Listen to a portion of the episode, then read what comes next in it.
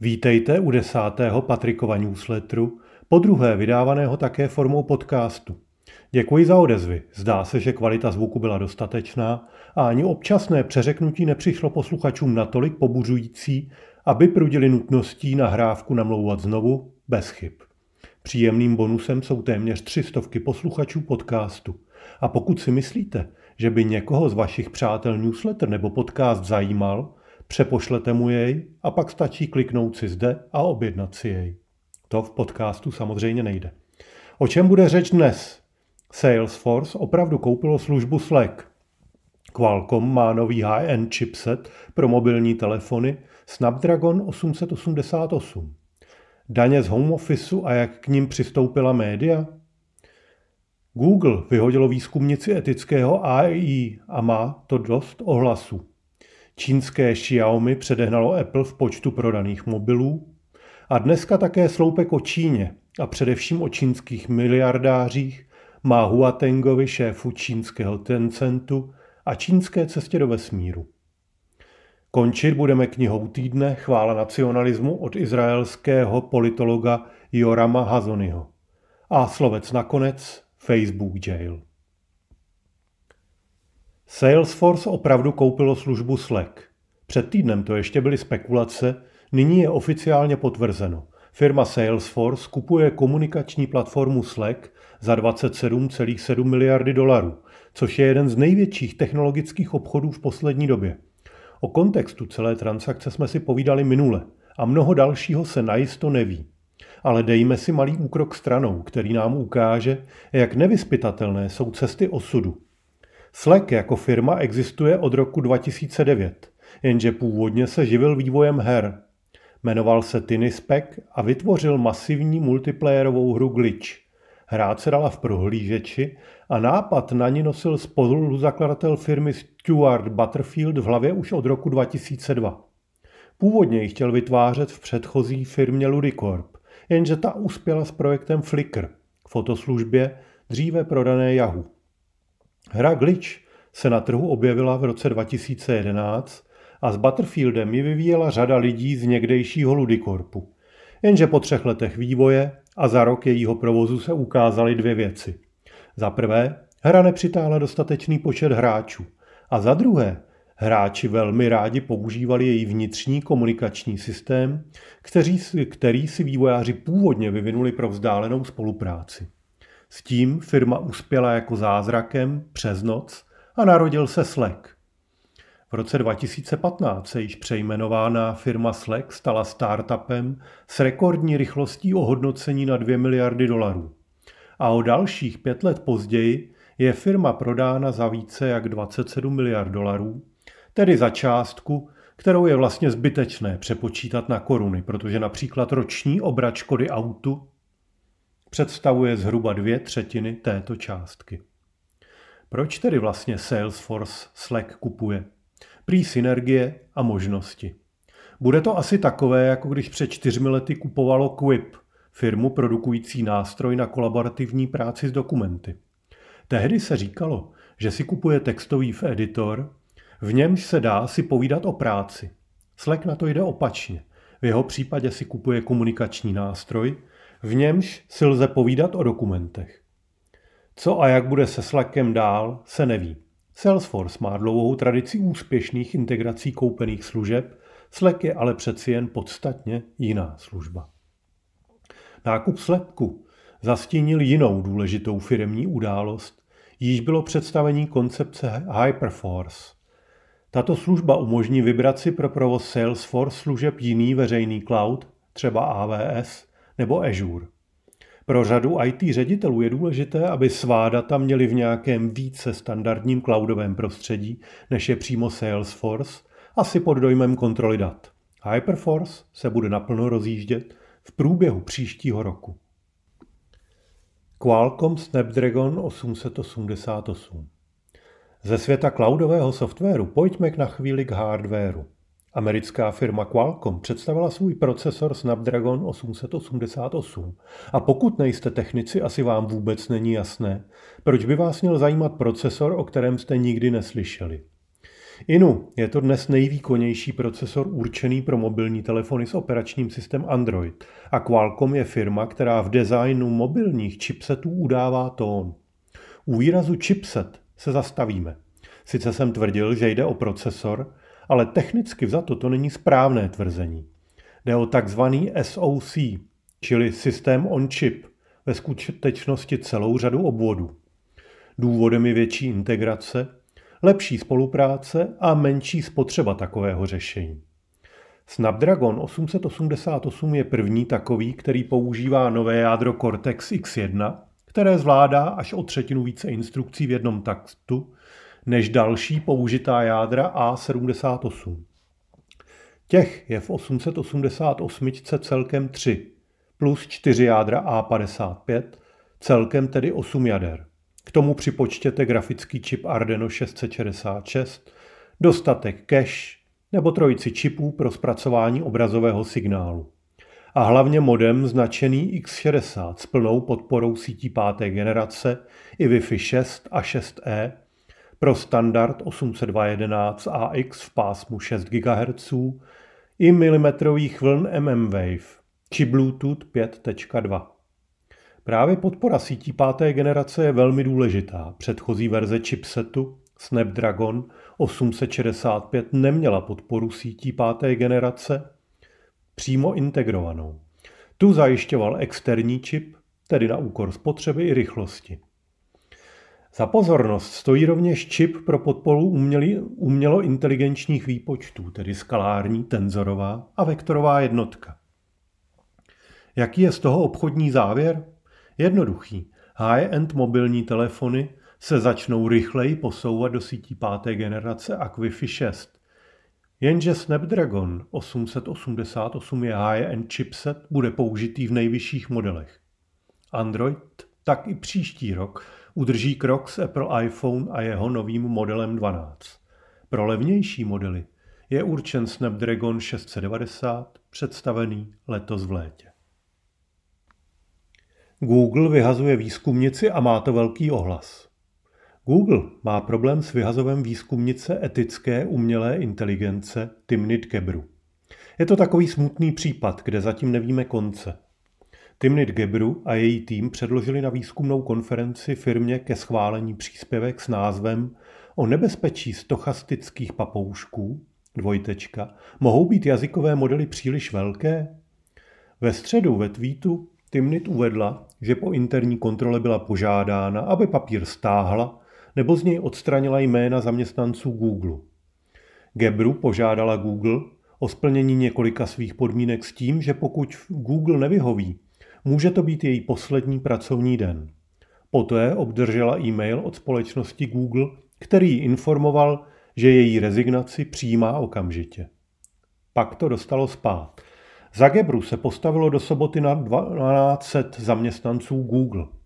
A firma čelí tvrdé kritice, kterou můžeme z českého pohledu vnímat jako nespravedlivou. Zaměstnanec dal podmínky setrvání, zaměstnavatel je odmítl, a pracovní poměr tím skončil vlastně koncenzem.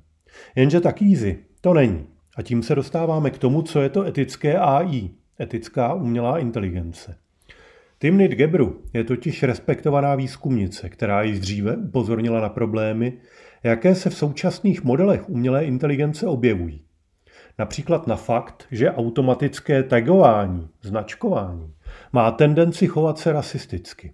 Třeba na to, že lidi černé pleti označuje na, za negry. Nebo na to, že lidi jiné barvy pleti špatně rozpoznává. Což byl ostatně důvod, proč tým etického AI v Google vznikl. V roce 2015 se totiž ukázalo, že služba Google Foto označuje lidi černé pleti často za gorily. Google věc rychle fixnul tím, že značku gorila vyřadil ze seznamu Gorily a šimpanze přestala služba rozpoznávat a Google založil tým etického AI. Ten Timnit Gebru v Google spoluvedla. A proč se Google namíchnul na publikovaný příspěvek? Jinu, příspěvek přinesl ožahavé otázky ohledně toho, zda jsou jazykové modely AI možná příliš velké a zda technologické společnosti dělají dost pro snížení potenciálních rizik. Tým, tým AI společnosti Google vytvořil jazykový model BERT v roce 2018 a byl tak úspěšný, že společnost BERT zařadila do svého vyhledávače. Vyhledávání je pro Google vysoce lukrativním segmentem. Jen ve třetím čtvrtletí letošního roku přineslo příjmy ve výši 26,3 miliardy dolarů. Asi je pochopitelné, proč se Google namíchl. A co s tím my? My nic, tuhle polízanici si bude muset Google vylízat sám. Amerika je přeci jen v přístupu k rovným příležitostem zaměstnanců někde jinde, než my v Česku. Ale nedá se přehlédnout, že Timnit Gebru vystupovala velmi sebevědomně a průdivě.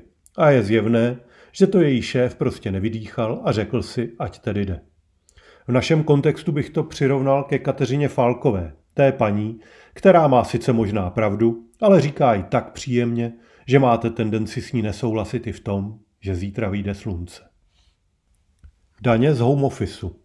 Jestli se mi něco líbí na Němcích, tak systematičnost, s ní se nad každým problémem zamýšlejí tak, zda to náhodou není převlečená příležitost. Když se objevila pandemie, Deutsche Bank své analytiky poslané na home office pověřila, aby se zamysleli nad tím, jak z problému výjít posíleni a vznikl obsáhlý dokument nazvaný What We Must to Rebuild. Na 83 stranách se zde nastínují a k diskuzi předkládají koncepty jako základní právo na konektivitu nebo kroky nutné k propagaci digitálních měn. Já se zastavím u tématu, které zpracoval Luke Templeman pod názvem Daň z práce z domova. Je zajímavé, jak rozdílně se koncept prohnal českými médii. Asi nejtragičtější z mainstreamových médií byl i dnes, který v nadpisu tvrdí, že daň cirka 5% z práce z domova má přilepšit hlavně nejchudším. Ve skutečnosti koncept výslovně říká, že výnos z daně by měl pokrýt náklady na změnu, tedy náklady související s tím, že se masově mění způsob zaměstnávání pracovníků. Jako příklad se uvádějí restaurace kolem firem, kterým budou ubývat tržby a budou krachovat, což vyvolá ekonomické náklady. Templeman také připomíná, že v souvislosti s covidem existuje celá řada prací, které nemohou být doma provozovány a pro lidi představují vyšší rizika a tím i vyšší náklady, které by bylo dobré dofinancovat z takové daně.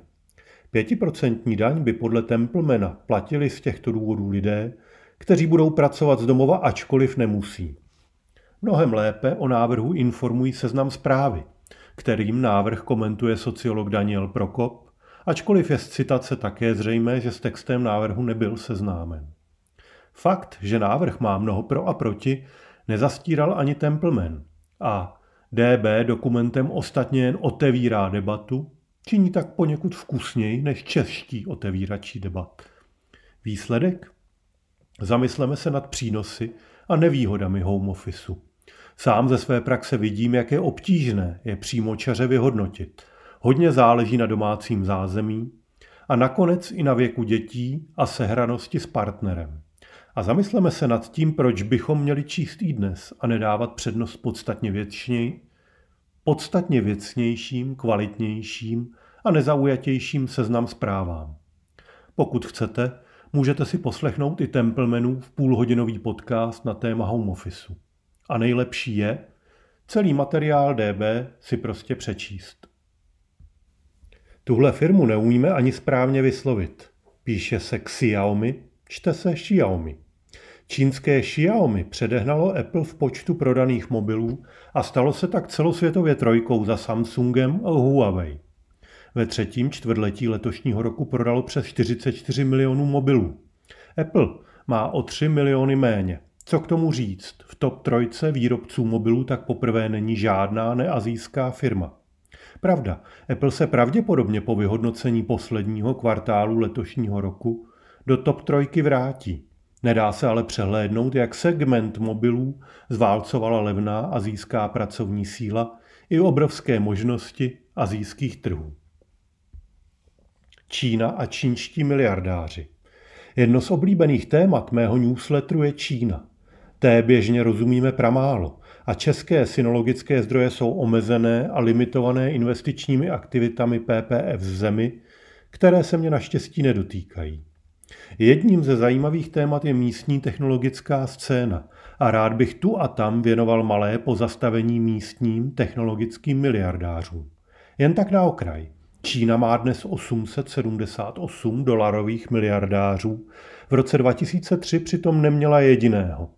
Česko jich dnes má podle Forbesu 9, což mimochodem není tak špatné, protože při přepočtu přes počet obyvatel jich máme skoro o polovinu více. Z čínských technologických miliardářů je známý u nás snad jen Jack Ma, šéf Alibaby, Taobao a Alipay. Já se dnes ale zastavím u jeho hlavního soka, jímž je Ma Huateng, šéf Tencentu. Na rozdíl od Jacka Ma je to uzavřený muž, o jehož soukromí je známo velmi málo. Snad kromě faktu, že jeho majetek se odhaduje na 57 miliard dolarů, o pouhou miliardu méně než v případě Jacka Ma. Zakladatel služeb Výčet a QQ se narodil v roce 1971 v Guangdongu do relativně chudé rodiny. Později se přestěhovali do budoucí fabriky světa Shenzhenu, kde Ma Huateng, někdy také přezdívaný jako Pony Ma, Číňané často používají evropsky znějící jména, a Ma znamená v angličtině kůň. Vystudoval tu informatiku na univerzitě. První práci získal u místního dodavatele telekomunikačních služeb v přepočtu za 176 dolarů měsíčně a se svým spolužákem v roce 1998 založil Tencent, kdy okopíroval tehdy vznikají izraelskou instantní komunikační platformu ICQ. Své Open ICQ OICQ představil v únoru 1999 a ještě do konce roku měl miliony čínských uživatelů, jimž vyhovovalo lokalizované rozhraní i přizpůsobení domácím podmínkám. V roce 2000 sehnal amerického a hongkongského investora, kterým prodal za 2,2 miliony dolarů 40% firmy. A především konečně naskočil do pořádných příjmů, když službu pod jménem QQ rozšířil do přicházejících mobilů a podařilo se mu dohodnout s místními operátory na výplatě provize ze zasílaných zpráv. Jméno změnil tehdy z jednoduchého důvodu. AOL, nový majitel ICQ, jej zažaloval za porušování práv. Pak už to šlo jako po másle. V roce 2003 firma spouští portál QQ a naskakuje na mobilní hru. Vstupuje na burzu v Hongkongu z primárního úpisu akcí inkasuje 200 milionů dolarů a s tímto kapitálem tlačí QQ jako ekosystém, kde přes mobil vyřídíte všechno, od hraní přes placení až po nakupování. Služba výčet, spuštěná v roce 2011, je dnes nejpoužívanější instant messagingovou platformou světa. Používá ji téměř polovina uživatelů IM.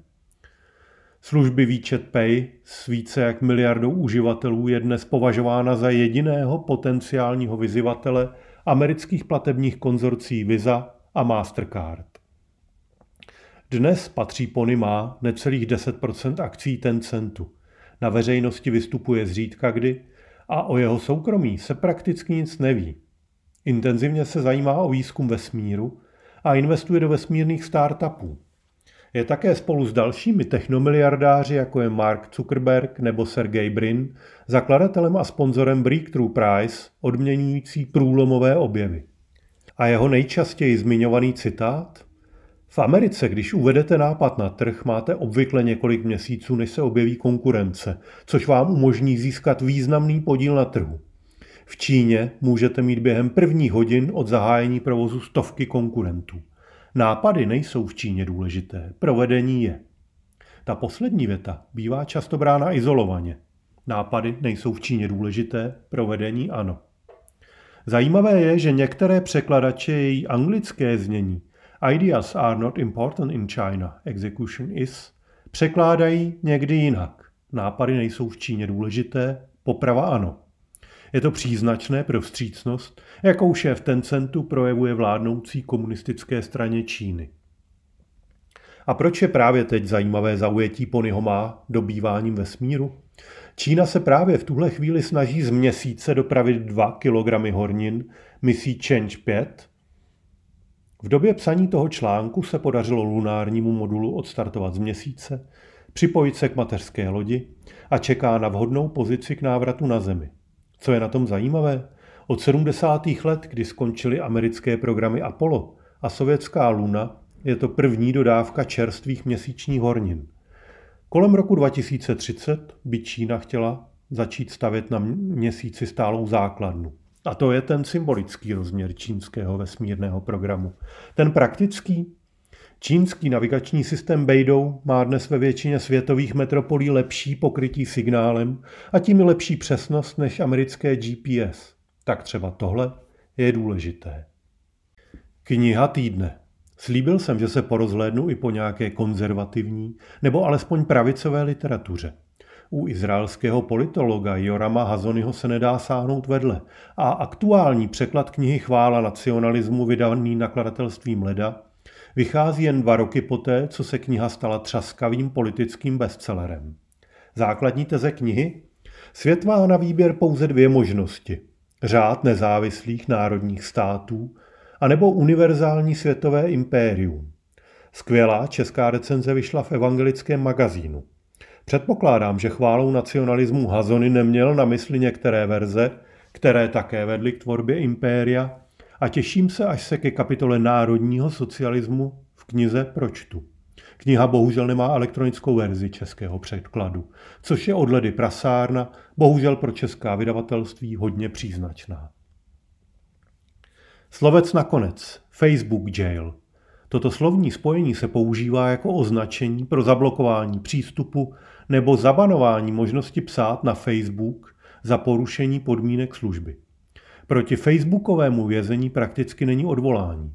Odpovídají vám nějaké automatické služby a může to zásadně ohrozit vaše podnikání, pokud v něm na sociální sítě příliš spoléháte. Extrémním případem je smazání účtu, tedy digitální poprava. Hezký start do nového týdne přeje Patrik Zandl.